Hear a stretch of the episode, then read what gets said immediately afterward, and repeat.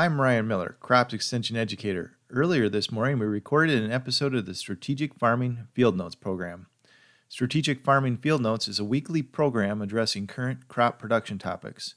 A live webinar is hosted at 8 a.m. on Wednesdays throughout the cropping season. During the live webinar, participants can join in the discussion and get questions answered. An audio recording of the live program is released following the webinar via podcast platforms. Thanks, and remember to tune in weekly for a discussion on current cropping and crop management topics.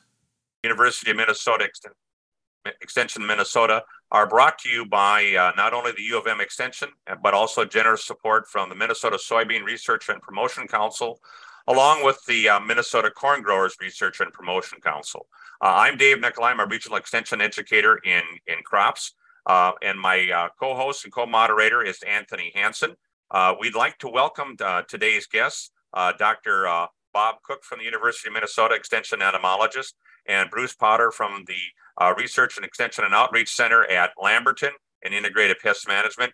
And later on in the program, we'll be joined by Dr. Tom Peters, uh, University of Minnesota, and NDSU weed control specialist in uh, sugar beets. And with that, I'm going to turn it over to my uh, co-moderator in Integrated Pest Management, uh, Anthony Hanson. So, Anthony, take it away.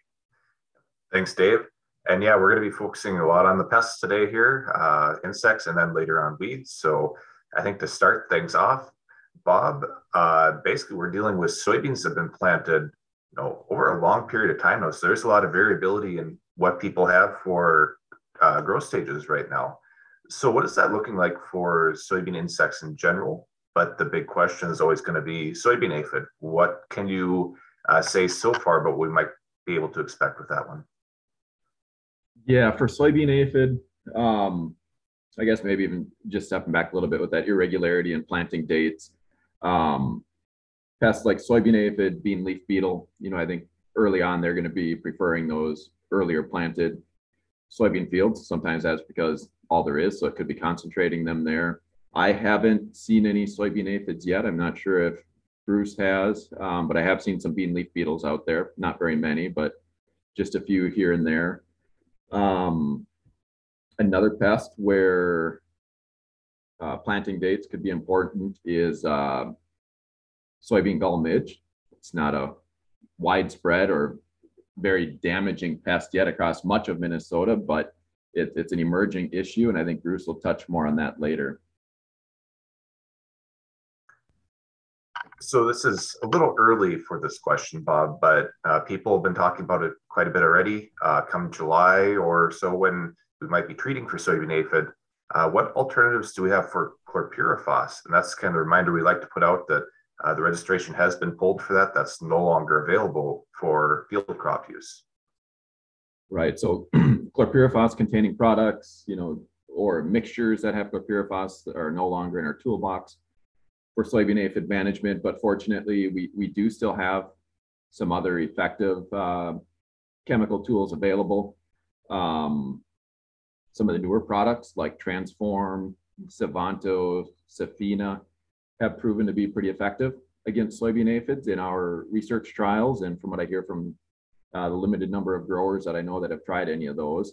Um, and those three uh, products are all they all have the benefit of being more gentle on the natural enemies so they're they're toxic to the aphids but less toxic to some of the beneficial insects you know and especially for pest management that includes the you know predatory insects like lady beetles and even the uh, tiny parasitic wasps that attack um, the aphids.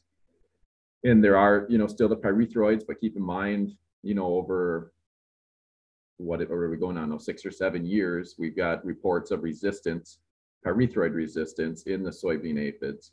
So use of a um, you know a pyrethroid might be kind of a a risky choice for your first application against a soybean aphid infestation. So in a lot of years we do talk about uh, the seed treatments now and how effective they might be. Uh, when we're getting to late plantings now where some people are planting you know, past the insurance deadline of june 10th are they going to see potentially benefit for soybean aphid, or is that still uh, a period of time where um, you're not seeing much for aphids yet, and you're not getting as much use out of that? I think in a, in a typical year, by the time you know, with regular planting dates with, with the seed treatment, by the time the aphids colonize those fields, a lot of the insecticide within those plants has dissipated. So you might not get much of a an impact on the aphid populations from that neonicotinoid in the plants.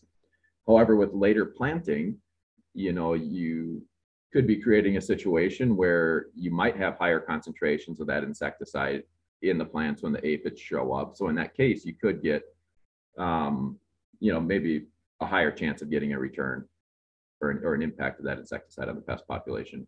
Bruce, did you have any thoughts about that?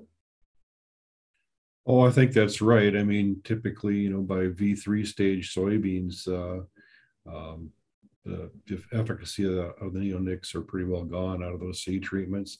Um, but later planting, yeah, if you can hit them, hit them as they're moving into soybeans. I think actually right now about they should be uh, they should be starting to move off of buckthorn. We've got uh, the earliest beans are V3 out there right now. We're darn close to it, so I think we're we're going to see some aphids fairly quickly. I think one of the things the the season's weather is shaping up like last year, hot and windy when that movement's taking on, and I don't think uh, on these small beans, I think that's pretty hard on on those aphids trying to colonize soybeans. Either Bruce or Bob, uh, do we have any insects that could show up that we normally don't see for soybeans, uh, especially because of the late planting? Either, uh, let's say, low ground that was potentially flooded, just late planting, or possibly something to do with how things are planted too. We have narrow rows going in, people using drills. All of these things are in the mix. Could that be affecting any insects you can think of that you know, might just be sporadic pests or you know, might not be something we think about too much? Um, you know, one issue that comes to mind, Anthony, might be, uh, you know, if there have been weed control issues due to the weather, you get a lot of grassy weeds that could you know, be attractive to some of the caterpillar pests. Um, off the top of my head, uh, Bruce, do you have any other any other thoughts um, there? Or Anthony, did you have something in mind? uh, Tom Peters actually is asking about grasshoppers, and I think that's one that uh, we expect for soybeans possibly later in the year, more August, if we're going to see them. Um, right now, I'm seeing some grasshoppers out there, but you know, low numbers. I think our wet spring definitely helped those ones out quite a bit. But yeah, I think that's it's just the recurring question of you know, it's been an odd year for planting. So what other unexpected things might happen? Yeah, I think for the grasshoppers, you know, the they're really favored by the dry weather, right? So conditions were pretty dry the last couple years. So we heard more and more of you know increasing grasshopper populations, but you know, like you said, Anthony, the wetter conditions this spring might might be helping to knock some of those populations back. I think we'll have to see how how conditions play out. Yeah. Well, they, they should there should be uh they should be hatching now. Um, the early hatching species like two stripes uh, definitely. Um, red legs maybe are going to be a little bit later, but uh, you know grasshoppers really like a uh, most of them like a, a balanced diet. Some grasses, some forbs. So I suppose possibly if you have have uh, some weeds in that field, it'll it'll be a little more attractive to them. But uh, really, you know, catching them early, any infestations early in the in the in the field or on the borders is the way to go. Get them out of there when they're small, easy to control. So Bruce, I'll pass this one over to you. Um, soybean gall midge, what is kind of the plan for this year with that one? What are you keeping an eye out for? Where are you looking so far? And uh, my what plan can people my, do? My yeah, plan, plan or the goal then, plan? Well, they're two different things, and I don't know. I don't know what they're thinking. Um, so right there's a there's a multi-state project uh, uh, funded by the uh, North Central Soybean Research Pro, uh, Program, and we've got uh, we're looking for emergence of adults as they come out of um, last year's soybean fields. Um, they are catching gall midge right now in in southern Nebraska and southern Iowa. I haven't caught any in Minnesota yet.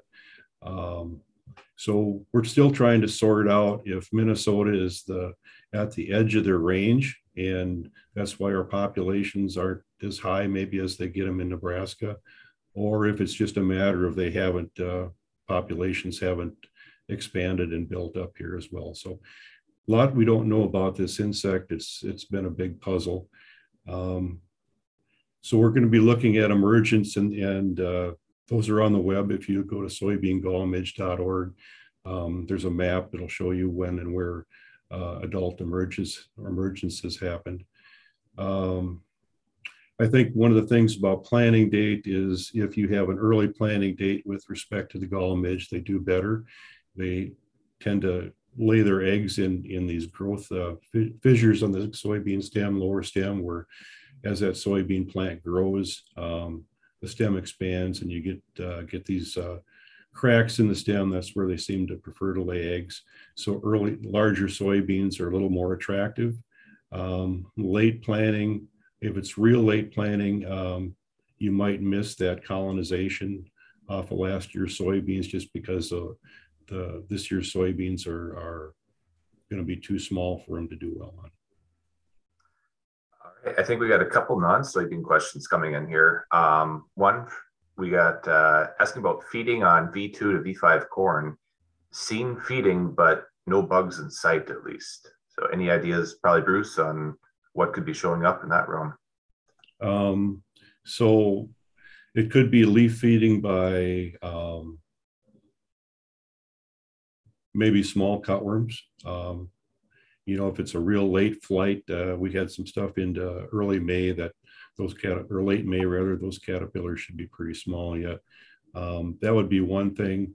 Um, depends on what the feeding looks like. If it's just holes in the leaf or if it's uh, a series of holes across the leaf, you know, if it's no-till, maybe, maybe, uh, maybe some uh, stink bugs or something like that could be out there too. But um, my first guess is going to be is going to be a caterpillar of some sort or grasshoppers possibly.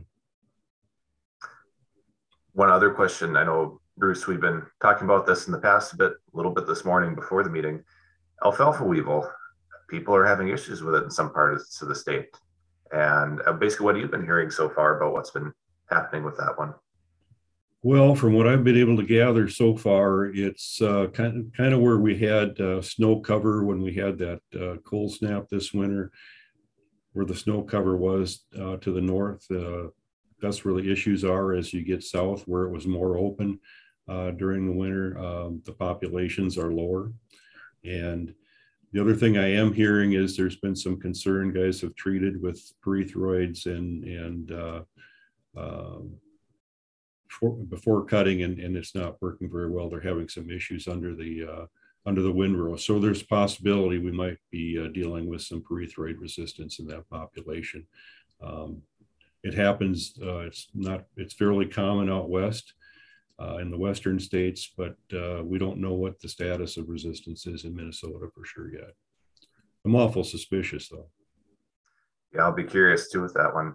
Uh, one question came in does using FlexStar and herbicide affect insect pressure? So, uh, Bob or Bruce, if you want to comment on that one a bit there. Well, um, it's going to be uh, because you've got that leaf injury. Um, my guess is it'll be a little less attractive for for soybean aphids, at least until that new growth comes out. But uh, I don't know if there's any been been any real definitive studies on that at all.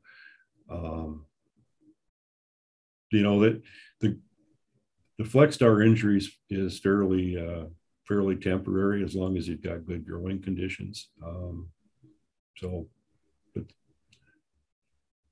yeah, the only, I'm not a, I'm not aware of any direct impact of that yeah. herbicide on the insects. Um, the other possibility could be, you know, knocking down the weed hosts that certain insects might be feeding on, and then they could move over to the crop kind of an indirect effect. All right, I think I got one last question that came in here. Uh, I'll hand it to Bruce, and that's actually a good segue over to uh, uh, Tom Peters afterwards here. Uh, Bruce, you talked a little bit about having some insect issues in sugar beets. So it's kind of wondering what's been uh, going on in that world because we don't always cover sugar beets as much on this webinar, but every now and then we'll get some in there. Well, we have been getting uh, just over the last week or so, I've been getting some reports of black cutworms in sugar beets in that Renville, Meeker County area. Um, and that, that the timing fits the size the size of the cutworms fits um, so uh, and there I talked to one guy yesterday one consultant yesterday and he was saying they were taking off some fairly large beets but they were cutting below ground so it's more than likely black cutworms that are doing that makes it a little harder to control uh, cutworms if they're uh, if they're not coming above ground uh, you know insecticide, they have to come in contact with insecticide. So uh, sometimes, uh, you know, cultivation, if you can do that, helps get that insecticide down where the cutworms are, gets them a little more active, or some rain will get them to move to the surface. Um, so it, it's uh, we're, we're starting to feel the lack of Lorsban in a couple crops and sugar beets and and uh, alfalfa are the two we're having problems just because of uh, control issues. Okay, well, thank you, uh, uh, Bruce and Bob. Any more questions that it came in, Anthony, at this point in time? I think we've gotten our list cleared out so far. So yeah, right. if anyone has additional questions, feel free to add them to the Q&A box and we'll get them addressed for you. Okay. Um, well, if those guys will hang around a little bit, we'll see if we have any questions that come in in the, uh, the remaining part of our program. But I'm going to jump over to weed control. And with this, uh, Tom um, Peters uh, is the uh, extension uh, weed control specialist for University of Minnesota and North Dakota State University, primarily working in the in the sugar beet area. I should say not primarily, but he is. But he gets questions from from all over and, and, those types of things. And Tom, you've certainly been busy uh, this last year. Maybe just segue a, a little bit about. Um, we talk about labels all the time, and we have an, an, an older herbicide, at least older because it relates back to what I am as as, as older, and that's and that's uh, acifluorfen um, or, or Blazer, and and uh, you have a section 18 uh, of all crops in in sugar beets, and maybe tell the folks a little bit why, um, in terms of weed control, uh, why are you doing this, and why do we need uh, Blazer in a sugar beet crop here? Uh, in uh, in Minnesota, maybe a little bit of background. Now gets into a little bit on on our weed spectrum, but uh, What's what's the reasoning behind this? Dave, you're right. Alt Blazer or Ultra Blazer or Acifluorfen is indeed a, an oldie but goodie. It's been around for many, many years. Um, it's primarily a broadleaf herbicide, and it is primarily a pigweed herbicide. So not much activity on lamb's quarters. Um, if you have kochia, it needs to be small. Um, but the reason why we're interested in, in, in blazer and sugar beets is we have a lot of glyphosate resistant water hemp. And in some years, we have escapes, escapes from our soil applied herbicide program. So I want to make sure our listeners are clear. Blazer is not our our number one program for water hemp control. The idea of Blazer is to control escape weeds from those other programs. Um, use of Outlook, um, the S-metolachlor products, or Warrant, or ethofumesate, which goes by a number of names, Nortron, Ethotron, Nectron. So what we're doing is we're using Ultra Blazer to get the escapes. So in sugar beet, that means sugar beets that are at least at the six leaf stage. And we're making one application of a pint per acre, um, blazer with uh, a non-ionic surfactant because we think the oils are too harsh. And then under extreme conditions, we'll add uh, glyphosate to the mixture as well and we're getting some adjuvant, you know, contribution from the glyphosate formulation too. So it tends to be a little bit hotter. Well, so can, that that application is approved and it'll be in effect through the month of July. You know, you can we can translate that really easily, I think, Tom, over to soybeans because you, you you use the same type of reasoning when we talk about you know putting a pre on a, in a soybean situation but now, you know, I, I was out down to the Rochester area and observed, you know, a whole host of lamb lamb's quarters that are emerging, et cetera. Um, and we talk about, you know, whether it's whether it's not just Blazer and Ultra Blazer, which you can use in soybeans, but we have other products that are that are Group 15s and and so forth uh, that are would be applicable uh, in soybeans or post emergence. Uh, maybe back up here a little bit and talk about all of those that particular site of action or mode of action when we talk about weed height and also you know axillary buds and so forth. I mean, there's a limit here uh, to what we can expect. Uh, you know, it's not certainly glyphosate. And and I have to to I think you're making a good point, Dave. And I have to temper everybody's expectations. So Ultra Blazer is most effective on pigweed that's less than four inches tall. So the other thing that's really key is you've got to get good coverage, which means you've got to use a lot of water. You know, I'm thinking 15 gallons, I'm thinking 20. There's guys that use 25 gallons of water to get good coverage. Now, the other thing going on, Dave, especially on bigger sugar beets, is sometimes the sugar beet partially covers the weed. And you know how pigweed is, water hemp is, there's so many growing points. Sometimes the, the water hemp will recover from the other side of the plant that didn't get good coverage. So you're absolutely right. Ultra Blazer is not glyphosate 2.0. It's a um, it's a, a a fix that we have to try to clean up or get some of the escapes in these fields. So I guess my point is well taken then about any of the other group 15s. I mean, they're they're, they're going to have the similar activity regardless of the crop when we talk about that that weed and that weed growth, correct? Even in a Absolutely. soybean situation. Absolutely.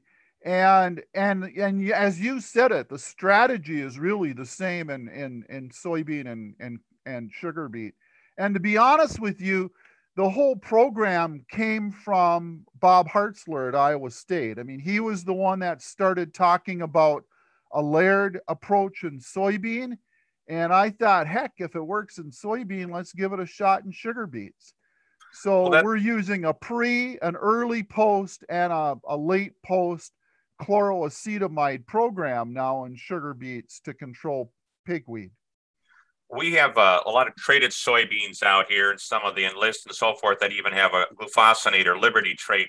Um, just a little bit about that. I mean we're getting in a post-emergence situation even with uh, glufosinate although maybe that doesn't fit you know some of these other categories as a as a true um, a group 15 but we still have a weed size.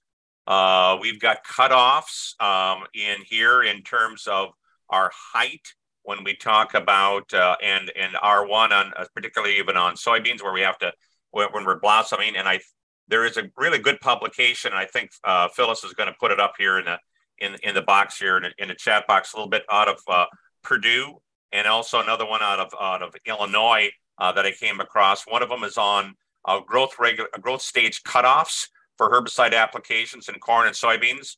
Um, I our good friend uh, down Bill Johnson in Purdue puts this together, and I, I like to use it sometimes because it's a little bit ahead of where we are uh, and and so forth. So this has been out there, but since we're behind a little bit, typically on our where our crops are emerging, I think it's still uh, applicable. Uh, the only thing is that dicamba obviously has a different situation in Minnesota here, and then also um, uh, out of Illinois is the uh, the residual soybean herbicides where you can apply those post emerge over the top if you haven't haven't got those on. So uh, those are in the uh, in the boxes uh, as well.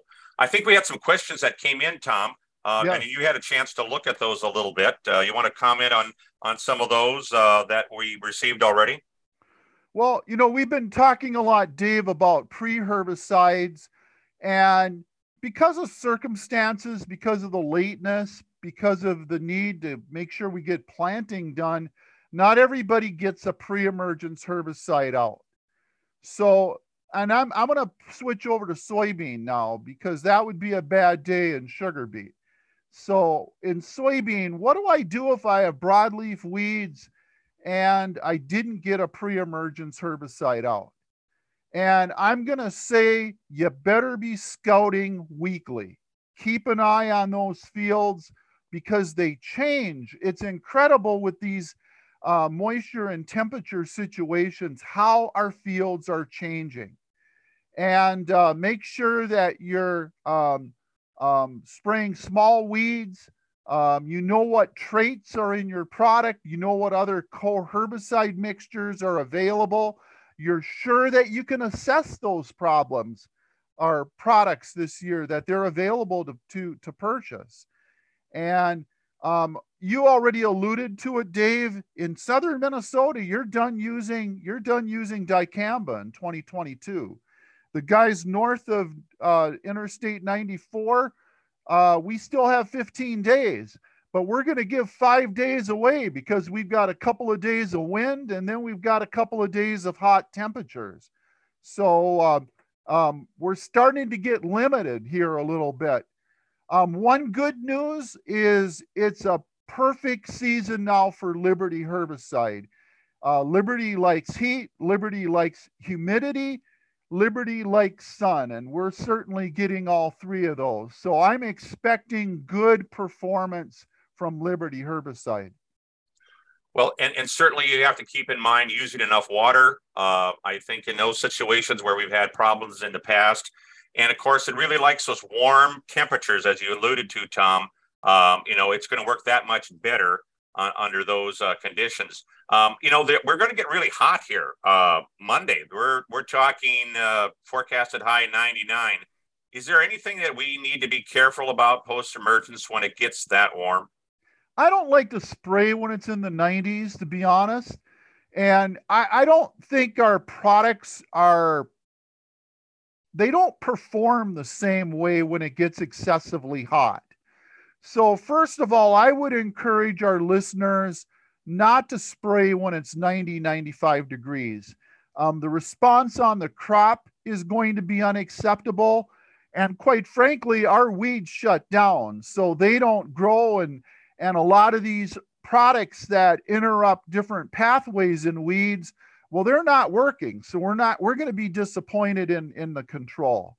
Now, if you have to spray, Dave, I would prefer that you spray in the evenings. Take advantage of the cooler portion of the day as compared to getting out early in the morning and then have that product um, during the hot part of the day.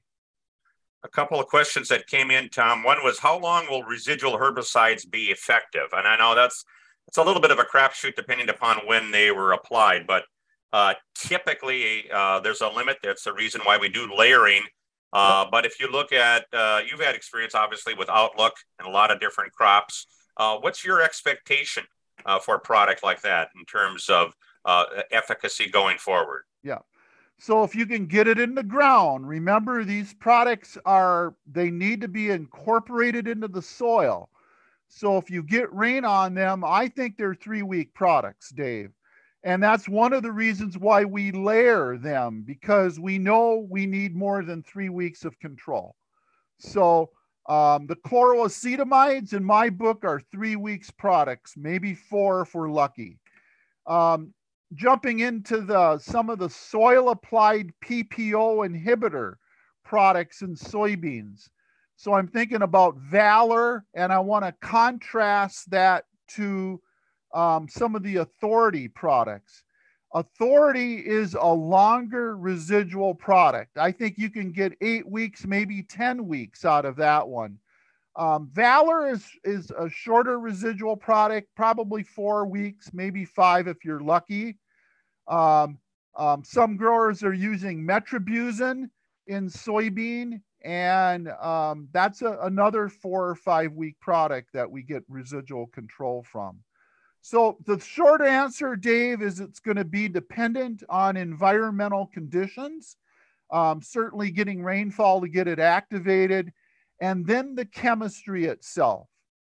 And we haven't talked about some of the long residual ALS inhibitor herbicides uh, but some of those are full season uh, herbicides. They're not used as much as as as the ones that I've mentioned. Well, certainly that's the that's the AL, ALS, and then uh, they talk about metribuzin. There was a question that came in from uh, one listener about metribuzin and atrazine. uh, and evidently this is a rotated ground, so I'm cons- um, considering that probably corn or soybeans are involved. but using one or both with pre's um, yep. on rotated ground, and there, I'm always a little concerned about soil pH and where they're where they're from. But uh, um, I would be kind of cautioned to uh, um, use both of those in a rotation situation. What's your what's your feeling? Well, first of all, they're part of my arsenal. They're in my toolbox. So I love atrazine. I don't know as much about metribuzin, uh, but but we see it in soybean as lo- as well. It's in some of the premixes that we have. So I'll focus my remarks a little more on atrazine. I I like to use atrazine. I'm very cautious about the rate. So pay attention to the rate you're using. And and you hit hit it on the head, Dave. You've got to be aware of your soil how much organic matter, how much, what's the texture of your soil, and of course, what the pH of your soil is. So, under high pH conditions, these products are going to be more active immediately. Under low pHs, and by low, I mean uh, maybe 7.2 or less, they're going to be bound to soil and they're going to be more likely uh, to carry over. I think the one triazines, of the last one last thing, Dave, the triazines are broken down by microbes. Okay. So if we get good rain, and I'm thinking six inches of rain in in June, July, and August, we generally get microbial degradation of those products, and they don't cause any problems to our rotation crops. Um, one of the last questions I wanted to get to, and then there was another one that came in the Q and A box, and I'm going to respond separately with that one. Um, but that is, uh, we have a lot of enlist soybeans and, and all that situation. If we just look at growth regulators, whether you're in northern Minnesota can still use a dicamba, or whether you're using um, more the enlist or enlist Duo products, you know, with, with uh, uh, glyphosate. Talk a little bit about weed height when it yeah. comes to that. And, you know, we've got uh, oftentimes weeds coming up at variable height. So, how do we deal with a field that has variable height? I mean, some big, some small. Are we going to average that, target it? What's the strategy in there? Because we're going to grow pretty darn fast here with this kind of temperature. Yeah, that's that's a tough question, Dave. Um, there's always going to be a range, and part of that is species related. So, um, common ragweed and maybe lamb's quarters is going to be bigger because they emerge sooner. They they emerge earlier than the pigweeds. So I I as a rule of thumb like to say four inches, but I know that sometimes it's six inches or seven inches. Um, and I think that gets back to what we talked about earlier about coverage. If you want to kill these weeds, you got to get coverage on them. And I don't care that you're using auxin herbicides. I, I still want to make sure that we're getting coverage on them, even with enlist um, herbicides. So, so let's be realistic about them. Sometimes weeds are bigger than we want them to be, which means you've got to use full rates, uh, get good coverage, select the right nozzles that are designed for the herbicides that you're using, and um, um, try to get out there under the, the right uh, wind and air temperature conditions. Well, our, our good friend uh, Greg Dahl just uh, offered here, please get great coverage to kill every growing point on the plant. And I think that's correct here. Uh, Absolutely. and I, I meant to say that with water hemp. That's the nemesis with water hemp is on a plant that's six or eight inches tall, there might be 20 growing points. There might be 25 so what that means is you've got to kill every one of those those buds to kill the plant. And if you don't kill them all, we get regrowth. And sometimes um, that regrowth is as bad as the original plant. I'm going to the, the last question. I am going to answer this, and Tom, you can help me out here. If you think about perennial weeds, we don't often talk about that, but perennial weeds, and this person has alfalfa, volunteer alfalfa coming up. He's got Xtend uh, uh, soybeans. It's about six inches high. Um, it's it's always been a tough one uh, for for me for controlling. You know, in that situation, any any um, uh, thoughts uh, in in terms of that when we're dealing with something with a root system? I thought you were going to answer this question. That's why I turned it to you. well, um, well, I, I just want to add to your observation or our listeners' observation. I've seen a lot of thistle this year. And to be honest with you, I've had more thistle questions in 2022 than my 10 years combined. So there's thistles out there, there's dandelions out there. Out in the western part of the state, uh, in my area here, we've got leafy spurge as well. So so these perennials are are more problematic this year than other years. You're absolutely right, Dave. So, but and in terms of that, you you have what's called, you know, obviously the labeled rates um, in situations uh, with, with alfalfa, and perhaps six inches. If you still can use a dicamba, I mean that's certainly an option, you know, in in there. Um, you know, glyphosate too, but you'd have to use a very high rate, I think. Yeah, I I'm not. We better be careful on what we say about alfalfa. I'm yeah. not. I'm not sure. I don't know that you can even use uh, dicamba. Shouldn't be anywhere close to alfalfa, in my opinion. Well, this is volunteer in soybeans coming oh, up. Oh, I see what you're yeah, saying. Yeah, so he's controlling volunteer alfalfa. So um, I, I think you got to really look back at the at those labels, and if you have a traited soybean or you can use it, I know I remember the glyphosate label has to be at a high enough situation here and there, but check your labels in terms of rates. But certainly, the bigger it is, the tougher the tougher it's going to be to control uh, in, in there. So if it's six inches, I think sooner the better. I think in Tom at this point. Hey, can I talk about a couple of things that are on my mind? Questions sure. that I've got. Go ahead. Laudis atrazine. So Laudis atrazine is a very common treatment in in uh, corn, and um, um, at least in central Minnesota, west central Minnesota, sometimes Laudis atrazine is on corn ground that's in rotation with sugar beets. So my rule of thumb is the 15th of June. So it's the 15th of June today. So we've got to start moving away from Laudis atrazine if we're worried about our, our rotational crops.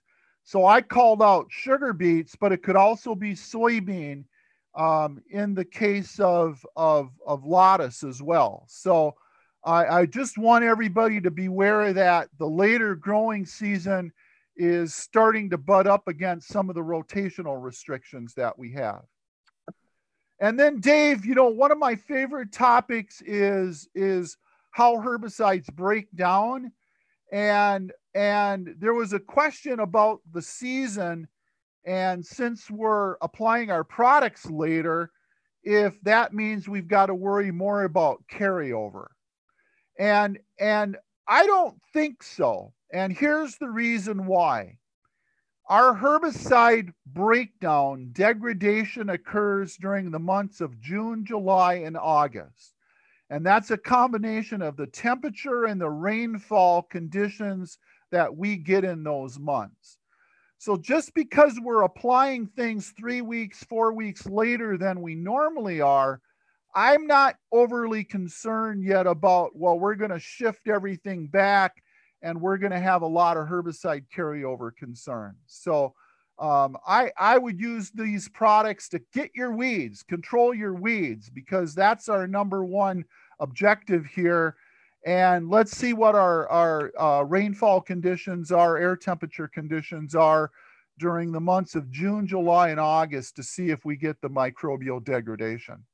Okay, Thank you very much, Tom. And with that, we're going to uh, end our program uh, for today. We'd like to thank you for attending Strategic Farming Field Notes. There's a very short four question survey when you leave. Uh, there's uh, the sponsors we want to thank again, the Minnesota Soybean Research and Promotion Council, along with the Minnesota Corn Research and Promotion Council. Next week, we'll be back again Wednesday. That'll be June 22nd um, at 8 o'clock with uh, current crop topics uh, in that situation. So, Anthony, any last words? Otherwise, that's all I have. That's most of what I got to. think Bruce had a quick comment on the corn feeding. Uh, maybe think about if you have BT corn, those insects need to feed a little bit first, actually ingest the toxins. And that's possibly what's going on there too, just a little bit of feeding, but the crop may have taken care of that issue. again, and thank you again for attending the survey. Uh, certainly uh, enter in any questions and so forth uh, and thoughts about next week uh, as well. So uh, with that, uh, from the University of Minnesota Extension, this is Dave Nicolai. Thank you for attending this week. We'll see you next week. Thank you, everyone.